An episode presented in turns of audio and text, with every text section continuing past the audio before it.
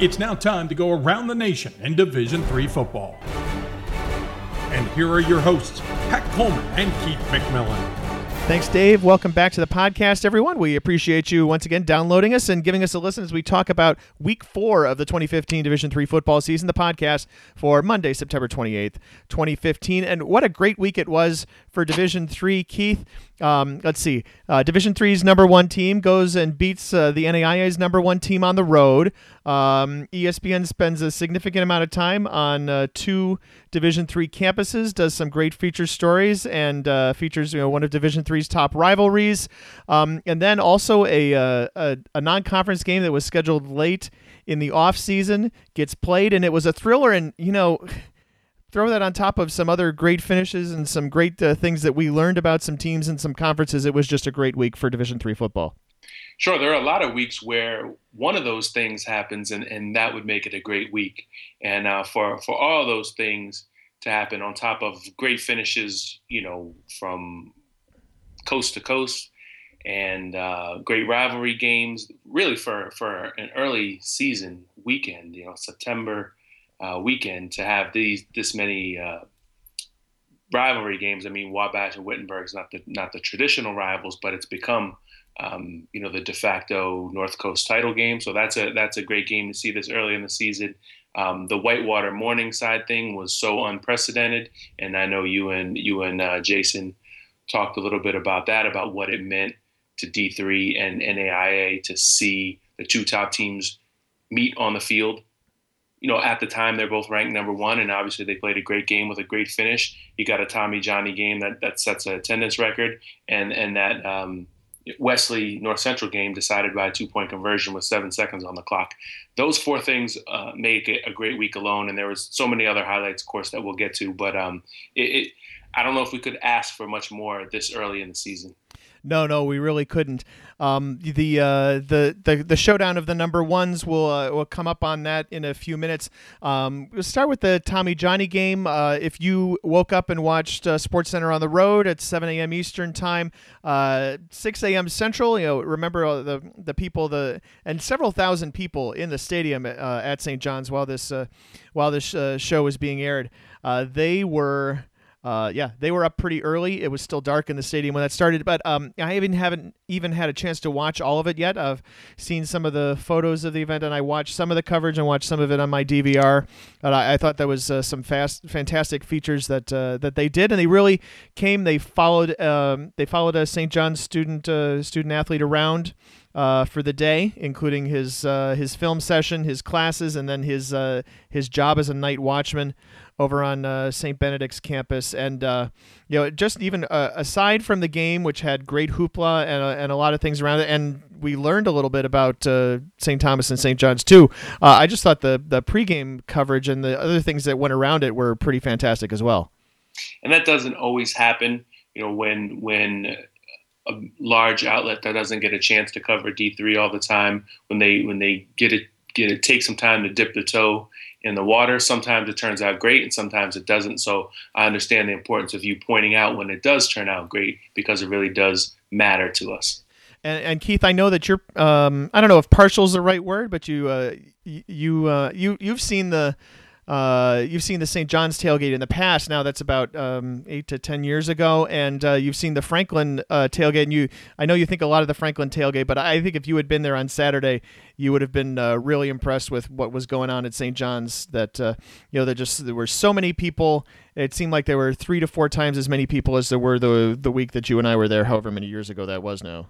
Yeah, that was a St. John St. Thomas game, but that was the pre Glenn Caruso era, so it wasn't the the mighty St. Thomas teams that you have now, where both teams are ranked in the top 15. You know, when when they meet, um, I, I, had them both in the top 10 coming into to this week, and and I, you know, sometimes you know on your ballot um, that two teams are going to sort themselves out, and it's okay to leave them next to each other because that game will, will, give you the information you need to to yeah. move them around. Yeah. Um, but you know, as far as, as the um, the scene at St. John's, I mean, when I really stopped to think about it, where where is a better place that Saint that that ESPN could go uh, could bring Sports Center to uh, you know, the the only chance of finding one that would match the, the, the Johnny Tommy atmosphere would have to be that second weekend in November, and there are you know several candidates for for that. But I don't think you could find anything in the last week of September that would that would be quite the atmosphere that uh, that you saw in Minnesota on Saturday and, and I, I, don't want to get into a position where we're kind of re-ranking rivalries or, or, or, talking about a lot of that stuff because a, a lot of those games, as you said, are, are played in that uh, week 11 and that second weekend of November, or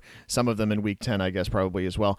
Uh, but I, I, will say that. Uh, you know, this has been a uh, that in the Caruso era, which would probably not make a lot of people happy to hear it referred to that way. But since St. Thomas has been competitive, that is when this game has really blown up. Um, you know, going from 7,000, 8,000, 9,000 a game to 13,000, 16,000, 17,000 a game. Well, and and me having not not been to that game since you know in the time that it's blown up, I still would say St. John's.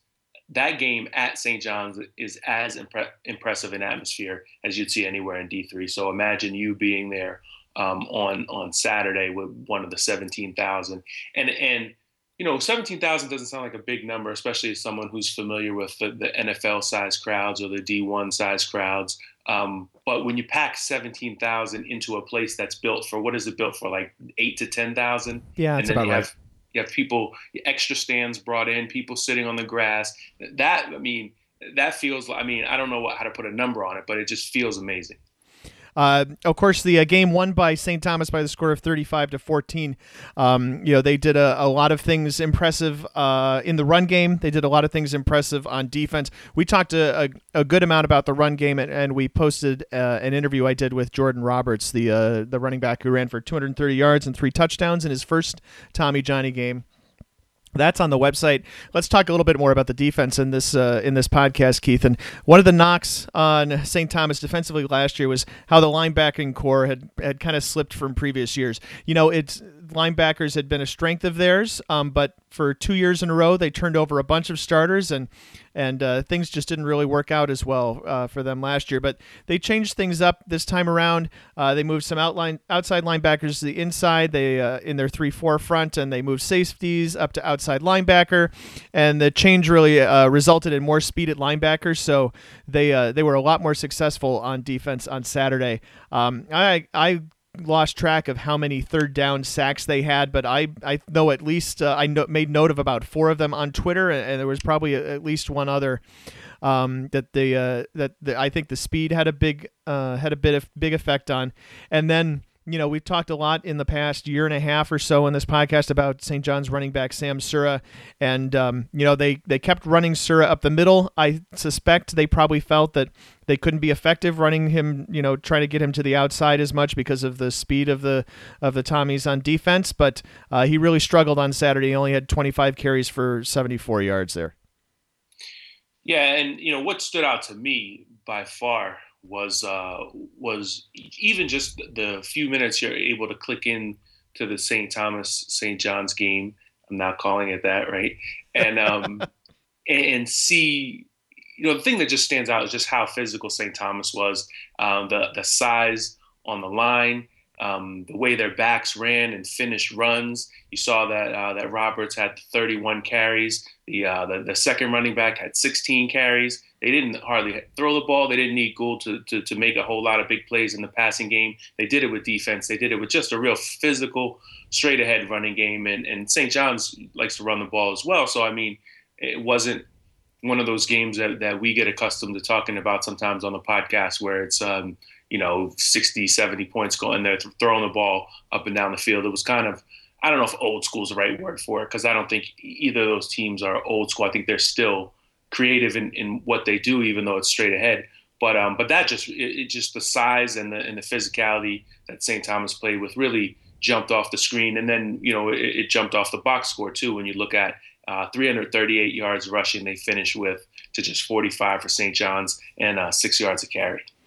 Uh, I'm I'm looking up sizes now. David Simmet listed at 6'9", 350. He's the uh, He's the the starting right tackle for St. Thomas. I, I, saw pictures of the Tommies coming on the field up in the press box. This wasn't nearly as apparent, but Glenn Caruso, who played center at uh, in Division Three at Ithaca, walking on next to David Simmet, and Simmet has 10 inches on him. He is huge compared to a guy who was playing uh, who was playing Division three on the offensive line about 20 years ago. Yeah, and, and you know, remember that passage in um, Austin Murphy's book about St. John's, where they, the St. John's goes to play, I think it was Wisconsin Eau Claire at the time in the book, and and you know the whole chapter is kind of about how Wisconsin Eau Claire is these big uglies, and St. John's beats them with their with their wiles or whatever, their their their smarts and their wit and uh, their grit.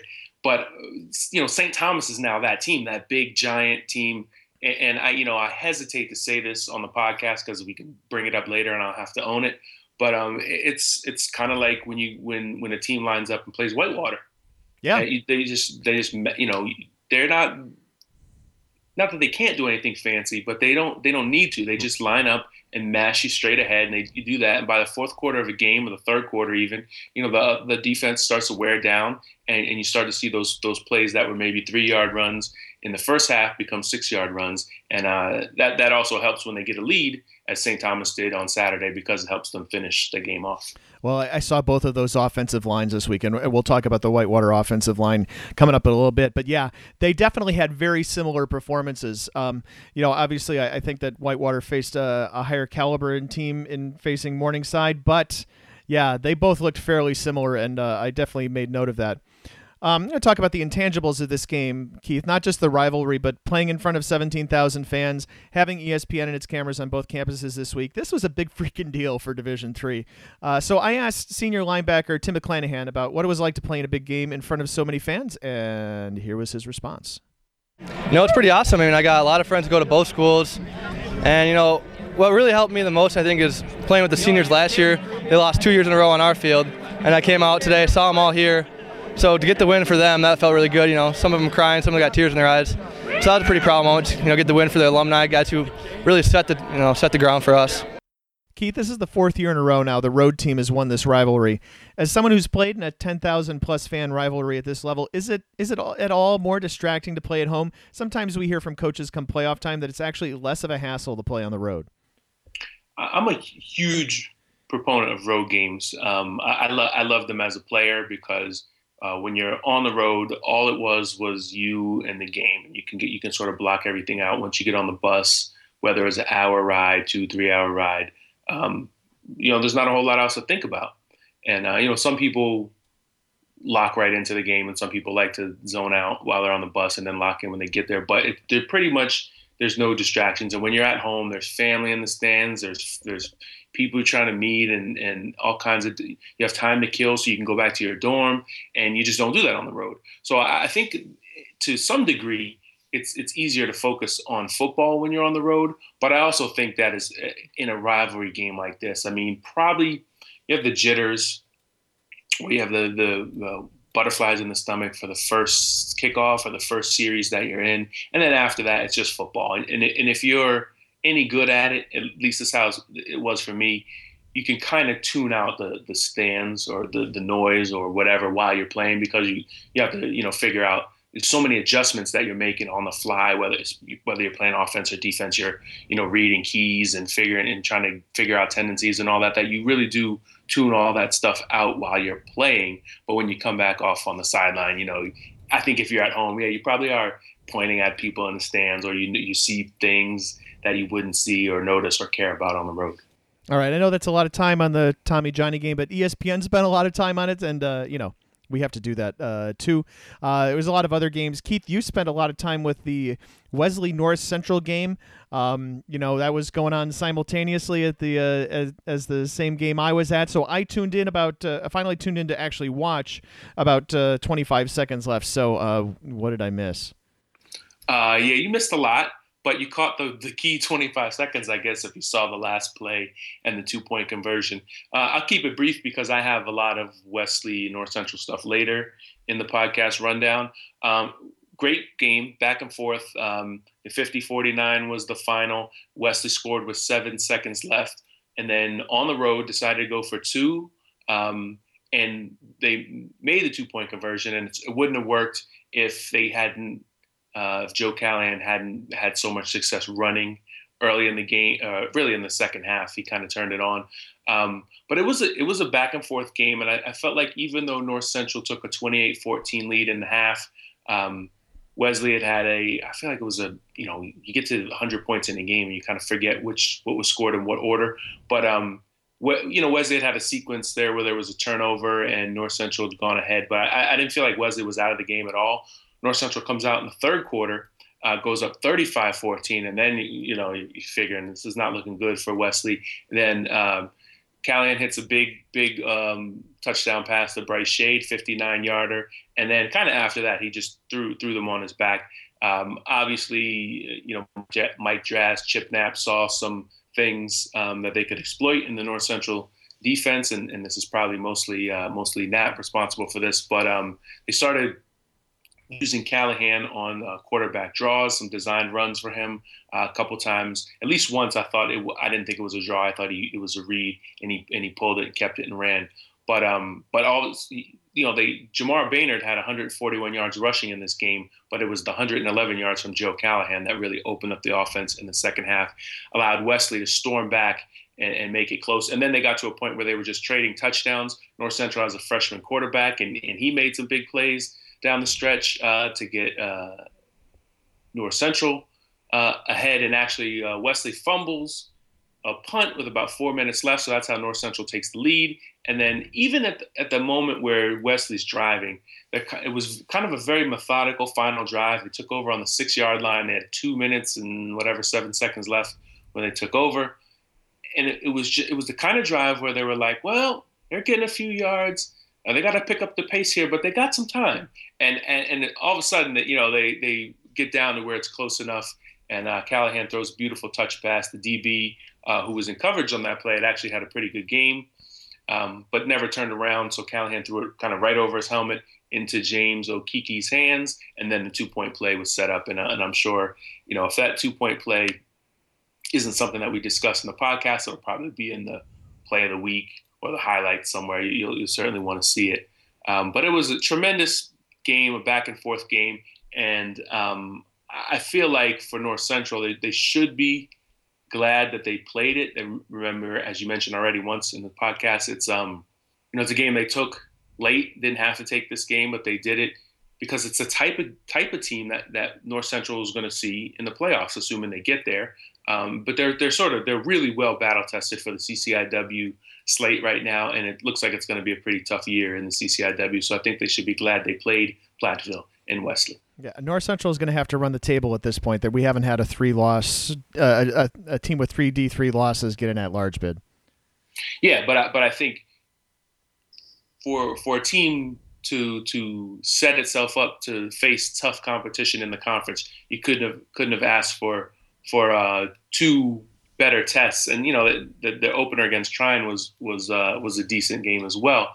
Um, the thing that North Central has to figure out, of course, is the is the psyche part of um, when they get a big lead and then another team starts to come back, as will probably happen at some point during the season. You know, how do they they not lose track of it. And I thought they did a good job, a couple, you know, taking control of that game even after they gave up the three touchdown lead against Wesley. They just couldn't get off the field that final drive, and a lot of that is really a credit to Wesley and not a knock to North Central. All right, we have another big game that happened on Saturday that doesn't really fit into uh, uh, our other packages, other than the fact that it was a, um, first of all, a really telling game, and secondly, a very important game, um, and that's the uh, the Wabash Wittenberg game, a, a game in which, um, you know, I, I, as I looked at this game coming into it, Keith, I, I saw Wittenberg had given up uh, 27 points, I believe it was, to Capital in Week One, and had given up uh, a few touchdowns to Ohio Wesleyan in their in their conference opener. And I just felt like the uh, the leading indicators, as it were, for Wittenberg were not very good, and then it certainly showed up that way on Saturday. Yeah, it, it did pretty much from the start. And uh, you know, I've I've doubted Wittenberg going into the Wabash game in, in previous years, and, and, Wittenberg has had success. Um, I believe they won the past two in this series coming in, and um, you know I, I, thought the same way that St. Thomas physically dominated. I don't know if dominates is the right word, but physically, um, you know, imposed its will on St. John's. Um, Whitewater did the same thing to Morningside, at least when it counted in the fourth quarter on Thursday night. uh, that was pretty much the the Wabash game in a nutshell. And I thought the key indicator for me coming in was how well Wabash did defensively against Hampden Sydney, and then you watch Hampden Sydney turn around and put up points like it normally does in its next couple games. That was sort of the indicator that this might be a special Wabash defense, and they really, really on Saturday um, showed it defensively. The four interceptions were big. One of them went back for a touchdown. But I thought this was really what stood out. Wabash had the 181 to 26 rushing edge. And if if Wittenberg was the type of team that, you know, spread it out and just wanted to pass all day, you might be able to say, well, 26 rushing yards doesn't tell you the whole story because they gained a lot of yards. Well, they ran 33 times. So we can't say they didn't try to run. They just averaged 0.8 yards per attempt. Yeah, yeah, that's pretty bad, uh, and especially when you couple that with the four interceptions, uh, as you mentioned, that's a that's a that's a tough combination to overcome. Yeah, I, I just think this is a really standout, potentially a really standout Wabash defense, and potentially a standout Wabash team.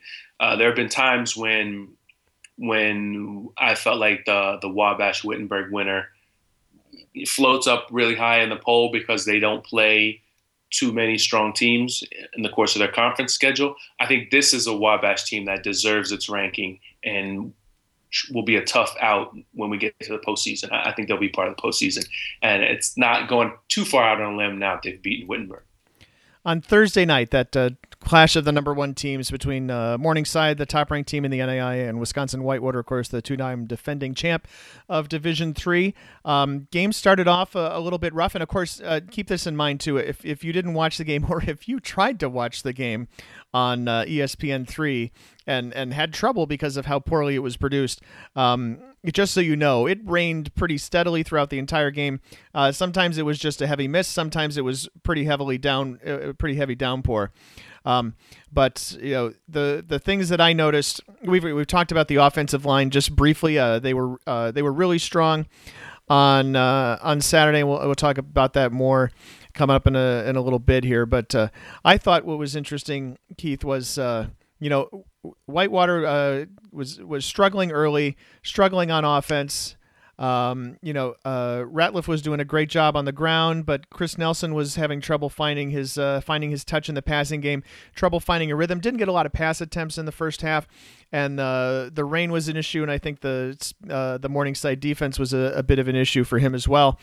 Um, uh, and in the at, at halftime, you know, uh, the uh, the Warhawks were leading, and there was maybe some doubt as to whether they should have been. And uh, you know, you've probably heard Kevin Bullis talk about that already if you watched uh, some of that interview we did after the game. And in the second half, uh, I was telling Jason Danley this. That's the NAIA football guru who uh, I uh, covered the game with. Um, that was just textbook Whitewater football. Uh, they pounded the rock. They played really strong defensively, other than giving up a couple of big plays. Um, but that was that was Whitewater in a nutshell. When we were talking in the press box, someone asked on Twitter, "When was the last time that Whitewater had to come back with or were trailed in the fourth quarter?" You know, it was all the way so long ago. It was the last regular season game of last year against Wisconsin River Falls, and they came back and won that game, and they came back and won this one too. Yeah, and and to be honest, I was pretty stunned because the way that game started off for Whitewater, and then um, for them to go up, I believe it was 30 to 16, felt like they were in pretty good control. You know, you, you turn around. I happened to be working on Thursday night uh, at a full time job, so then I, you know, I would just peek in from time to time. And when I look back at, um, I was like, how, how, did Whitewater even fall behind in the, in this thing? And um, uh, it turned out though that they were able to put together a, a, nice game-winning drive. I guess 30 to 16 doesn't make didn't make sense because uh, you know because because they were the Whitewater finished with 33, um, but they put together the game-winning drive, and as you said, textbook Whitewater running the ball, pounding it with Jordan Ratliff, and and I think the thing that that stands out about about Whitewater and, and makes makes it tough to to look at them just give give given the eye test and uh, and say why is this team won six of the past eight national championships. If you're just looking at them, because sometimes a lot of years, uh, you know, they may not have an amazing player or they may have one amazing player, and, and you just what stands out about them? They don't throw the ball up and down the field and score at will, and what they're so good at, of course, is is defense. You know, tackling. They're they're not blowing assignments. They're they're good in coverage. but I think it's that style of of offense. It just wears you down over the course of game over the course of a game. So whether they have a, a really big lead or a small lead, there will be times when you're watching them and and you're like, you know, they're they're not crushing the opposition, but when it comes down to it, because of their style, when they need a big drive in the fourth quarter, because of their experience too, because they've been in these type of games and because they've had to win them in the postseason. Remember last year, not only did they win that River Falls game, but they had to come back to beat Wartburg. They had to hang on against Linfield in the semifinals. They have experience in those kind of games, and that style just wears you down over the course of a game to the point where you know when they need a big drive, they're able to pull it out. One of the things I asked Jason Danley, who's the guy who used to run NAIFootball.net or when it became Victory Sports Network and that sort of thing, he has his own blog now, roadtothechipper.com. I believe I got that correct. Um, one of the things I wanted to get his take on was where does or where would Whitewater fit if they were in the NAIA? And here was his response when you look at how Whitewater would uh, get into the NAIA, they're such a physical ball team up front. Physical football wins in the NAIA, and ultimately, if you don't turn the football over, and those are things that would make them very successful, obvious at this level. But you know, for 12 months, you, you got it on me. For the first time, we can really say, uh, in, in all the years that you've covered Division Three and I've covered NAIA, we could actually put the two best teams in the country at that moment against one another and see how they did. And you know, you got me by three this time. There will be a rematch next year on the road, or well, actually on the road for Morningside at Whitewater. Uh, you know, obviously, no idea if either of those teams will be ranked number one at the time, but uh, we'll uh, we'll see if we even deign to put bragging rights back on the line next time around.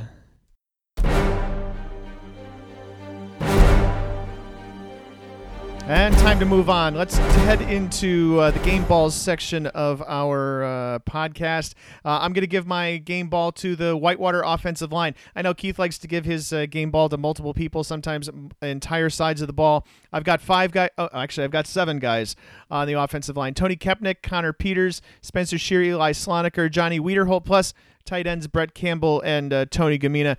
I have my opinion of their performance, but let's hear Kevin Bullis's take on how these guys performed and what that performance did for the rest of the team first half, we you know we were shocked that we were ahead. I'm going to be very candid with you. I mean, you know, to look at the scoreboard and, and as many mistakes as we'd made and to be ahead, uh, we you know we, we weren't very happy with ourselves coming out. You know, on halftime, our offensive line, and I really got to give them that that those five guys, and there's really six guys that play in that group. I got to give them a credit because to me they grabbed it. Them and Jordan Ratliff kind of grabbed the control and tempo of that game. I think that's ultimately what set up the tempo at the end for our offense and and uh, in kind of throwing the ball well in that last uh, at the end of the game there, and that really ignited our defense. And and our defense to come out with that stop down here after that fumble. Um, no, that that they like I said, I think our offensive line kind of uh, served as the ignition. Pat, we're not actually sending them a real game ball, so one guy can share it or multiple you know side of the balls anyone can have, can can have a game ball right? There's no limit to how many people can get it. I'll give mine to one person this week though. I'll go with wesley quarterback joe callahan but i have to admit i consider jordan ratliff and jordan roberts and i wondered how to also acknowledge the o lines so i'm glad you took care of that uh, as for Callahan, it wasn't that he never flinched in leading his team on an 11 play, 95, 94 yard uh, game winning drive, or that he threw the, the touchdown pass with seven seconds left, with, with nice touch, I might add. But the two point conversion play only worked because Callahan had been so successful as a runner earlier in the second half. As soon as he rolled out, North Central defenders tried to beat him to the pylon, and he threw a soft touch, touch pass to a wide open Xavier Allen for the 50 49 edge. He did it on the road he helped the Wolverines rally from a three touchdown, 35 14 deficit with that 59 yard touchdown pass to Bryce Shade and then a couple of touchdown runs.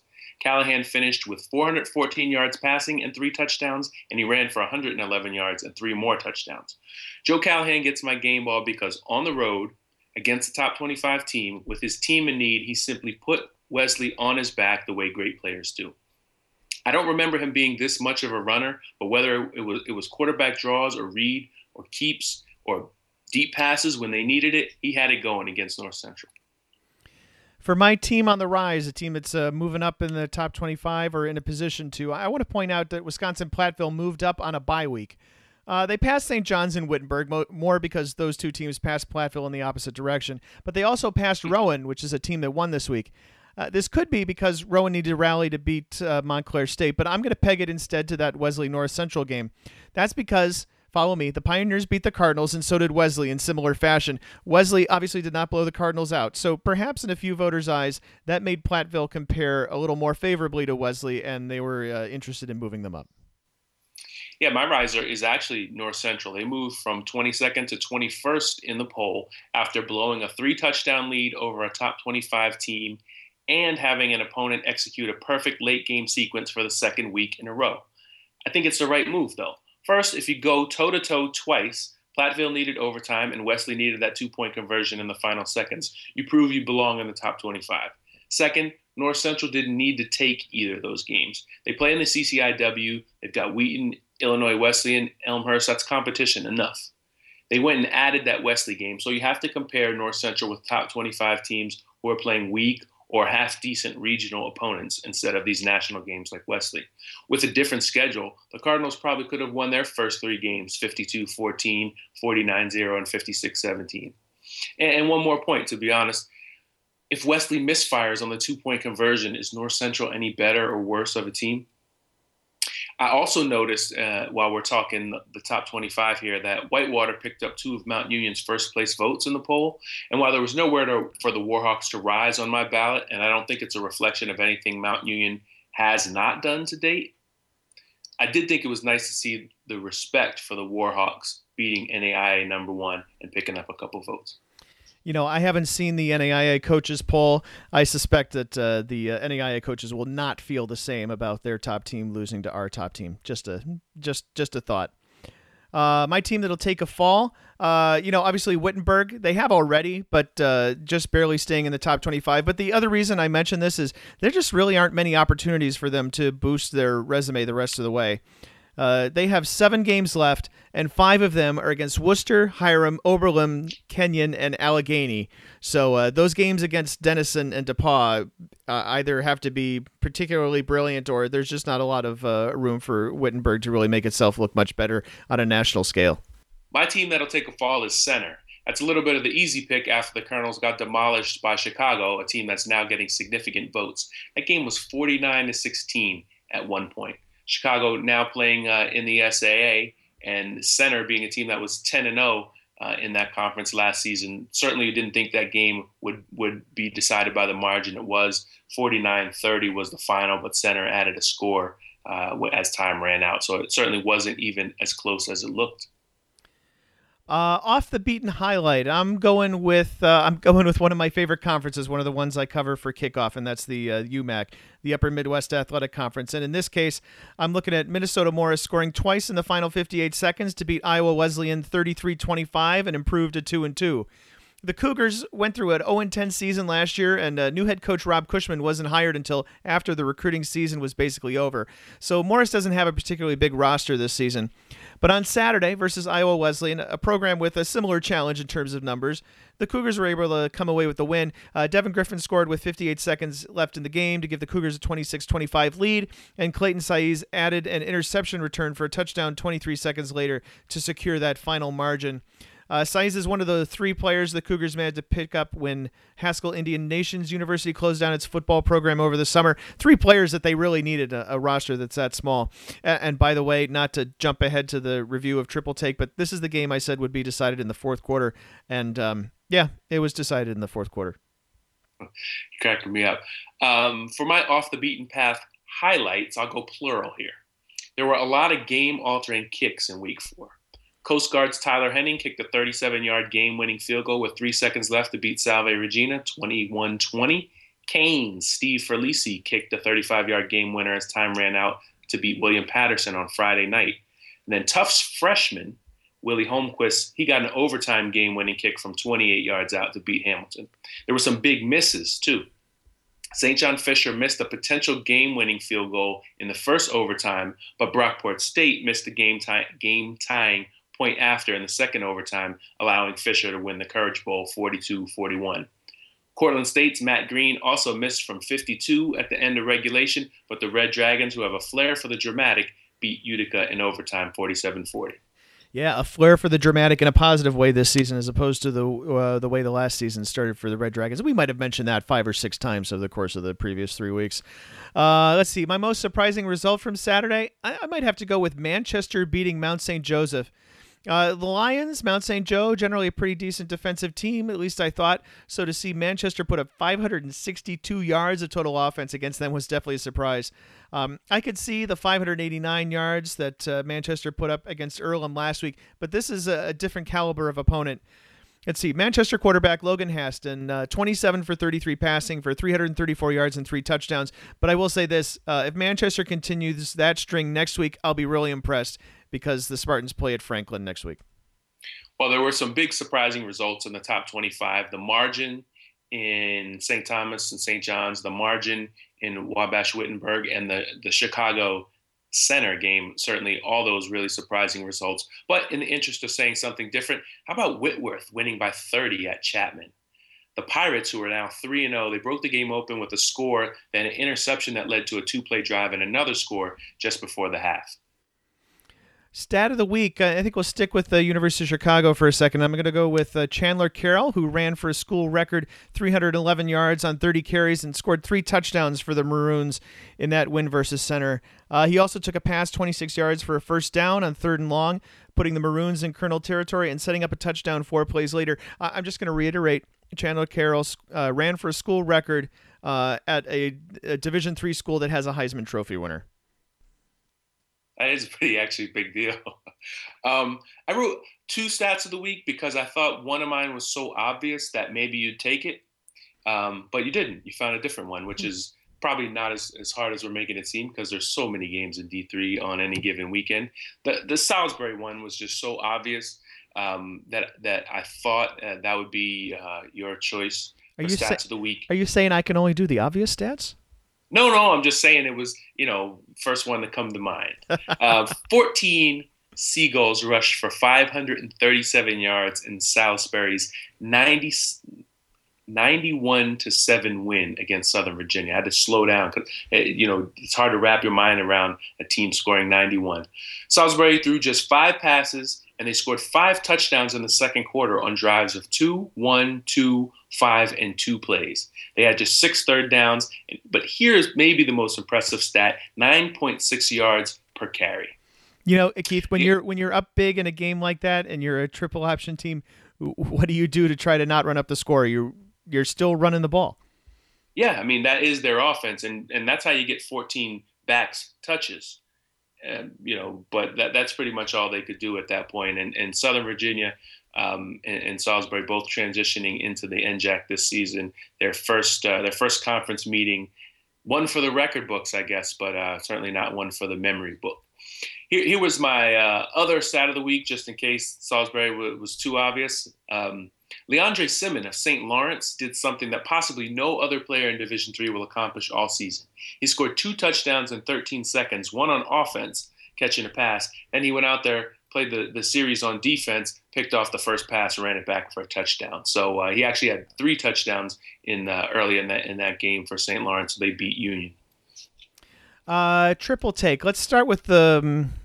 Uh, let's start with the let's start with the good ones. Uh, let's see. So I, I, we may have mentioned a couple times in the course of the last 40 minutes or so that uh, the University of Chicago beats Centre, but that was Ryan Tipps's top 25 pick for the most likely to, team to be upset.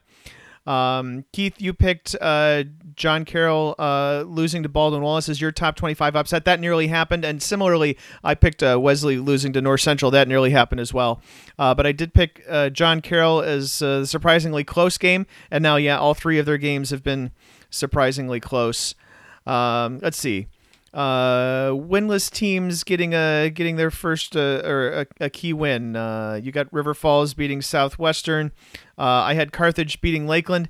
Maybe that's not overly impressive, but it is Carthage's first win, and the Redmen are going to need all the wins that they could get because uh, CCW play is up next. Uh, and for that matter, Ryan nearly had Hamilton ups- upsetting Tufts. So it wasn't a bad week for Triple Take.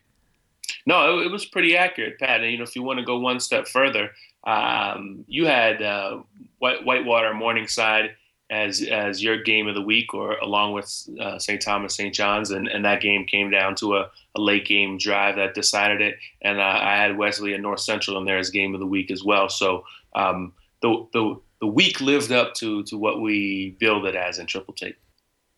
There were some bad predictions though. I didn't know if you wanted me to rag on you or if you wanted to rag on yourself there. Uh, either way.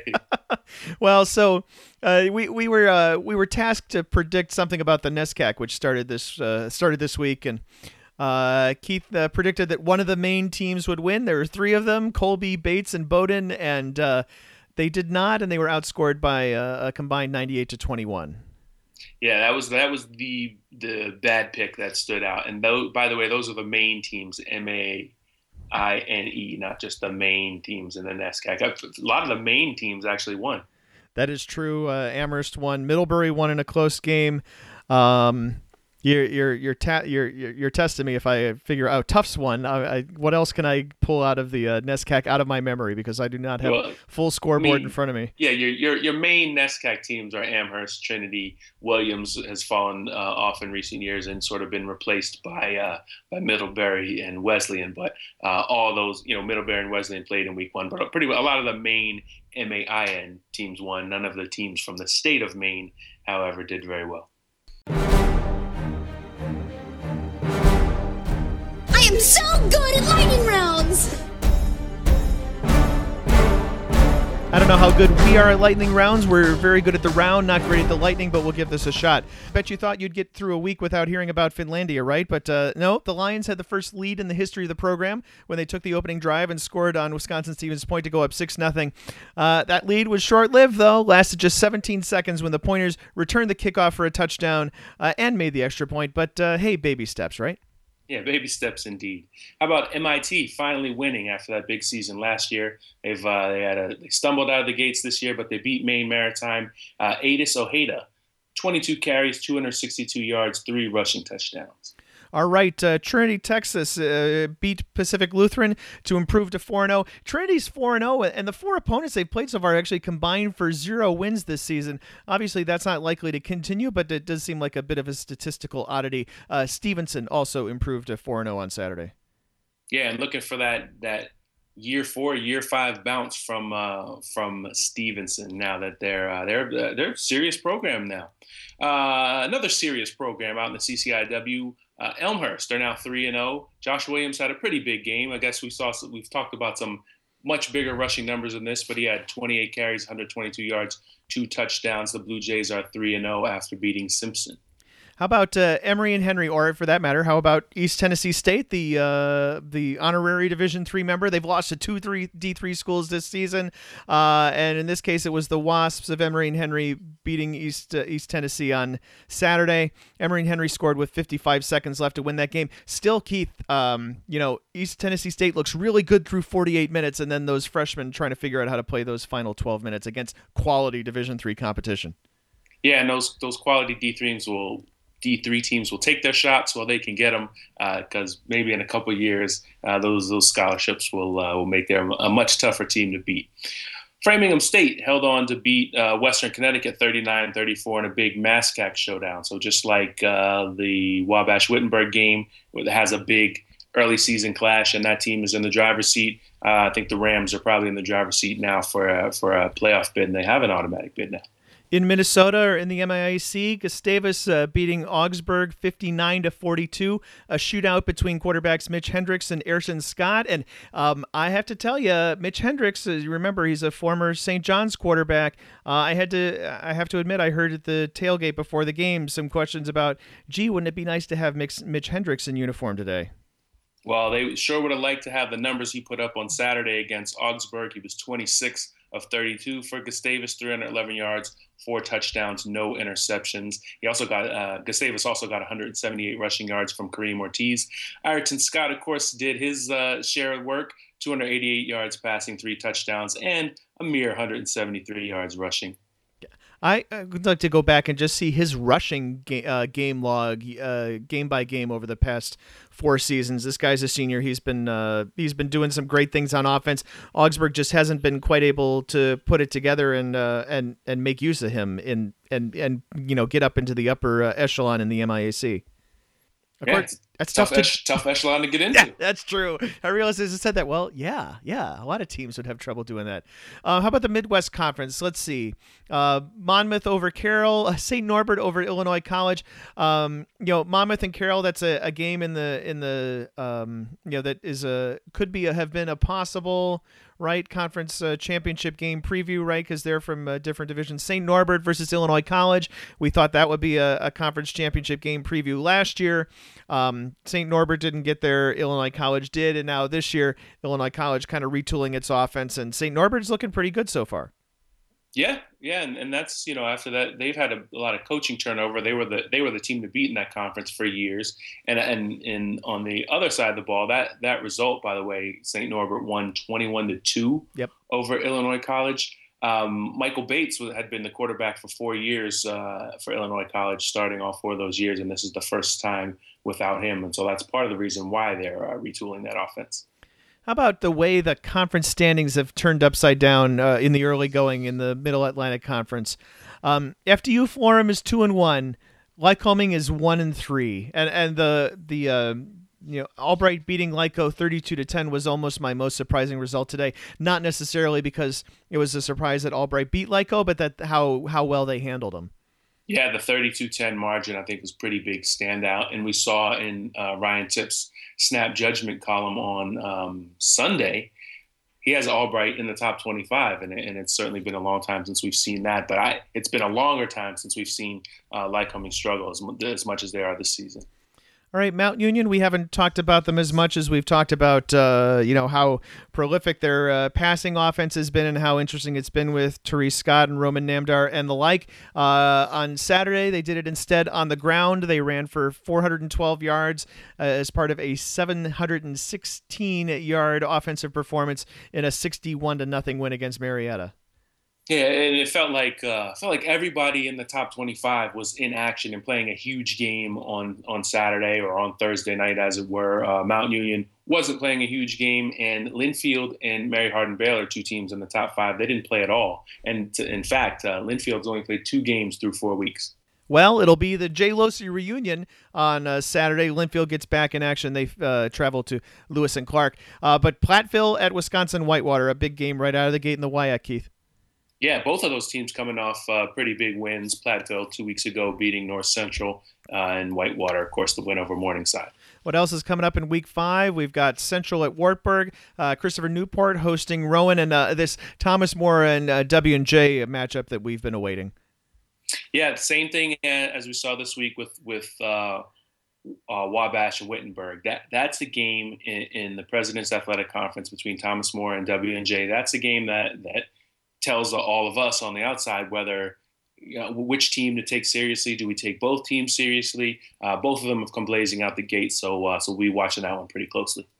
Uh, elsewhere, let's see. John Carroll's hosting Ohio Northern. Uh, Bethel heads up to Concordia Moorhead, and uh, 2000 called it wants its game back. Hardin Simmons is traveling to Trinity, Texas. Yeah, you hit it on the head, Pat. This wasn't a game that we circled back when we were doing kickoff. Uh, that we have to watch in week five, Hardin Simmons at Trinity, but both teams undefeated and playing, yeah, playing like the early 2000s when they were two of the dominant teams in Texas. Uh, among the many Empire 8 games, which will all be kind of uh, elimination type battles, uh, Ithaca is at Utica. Uh, let's see, University of Chicago comes off that big win at home, and now they travel down to Birmingham, Alabama to play Birmingham Southern. And uh, oh, one more Finlandia mention. Uh, Finlandia hosts Maranatha Baptist. You may see Finlandia get its first win this week. We may mention them again next week. We can't help it. We're sorry. And that was the Around the Nation podcast, number 135 for the week of September 28th, 2015. Thanks for listening and uh, tune in for the rest of our coverage throughout the week. If you like our podcast, please consider rating it in order to help other football fans find it. Uh, thanks for following Division 3 football on d3football.com.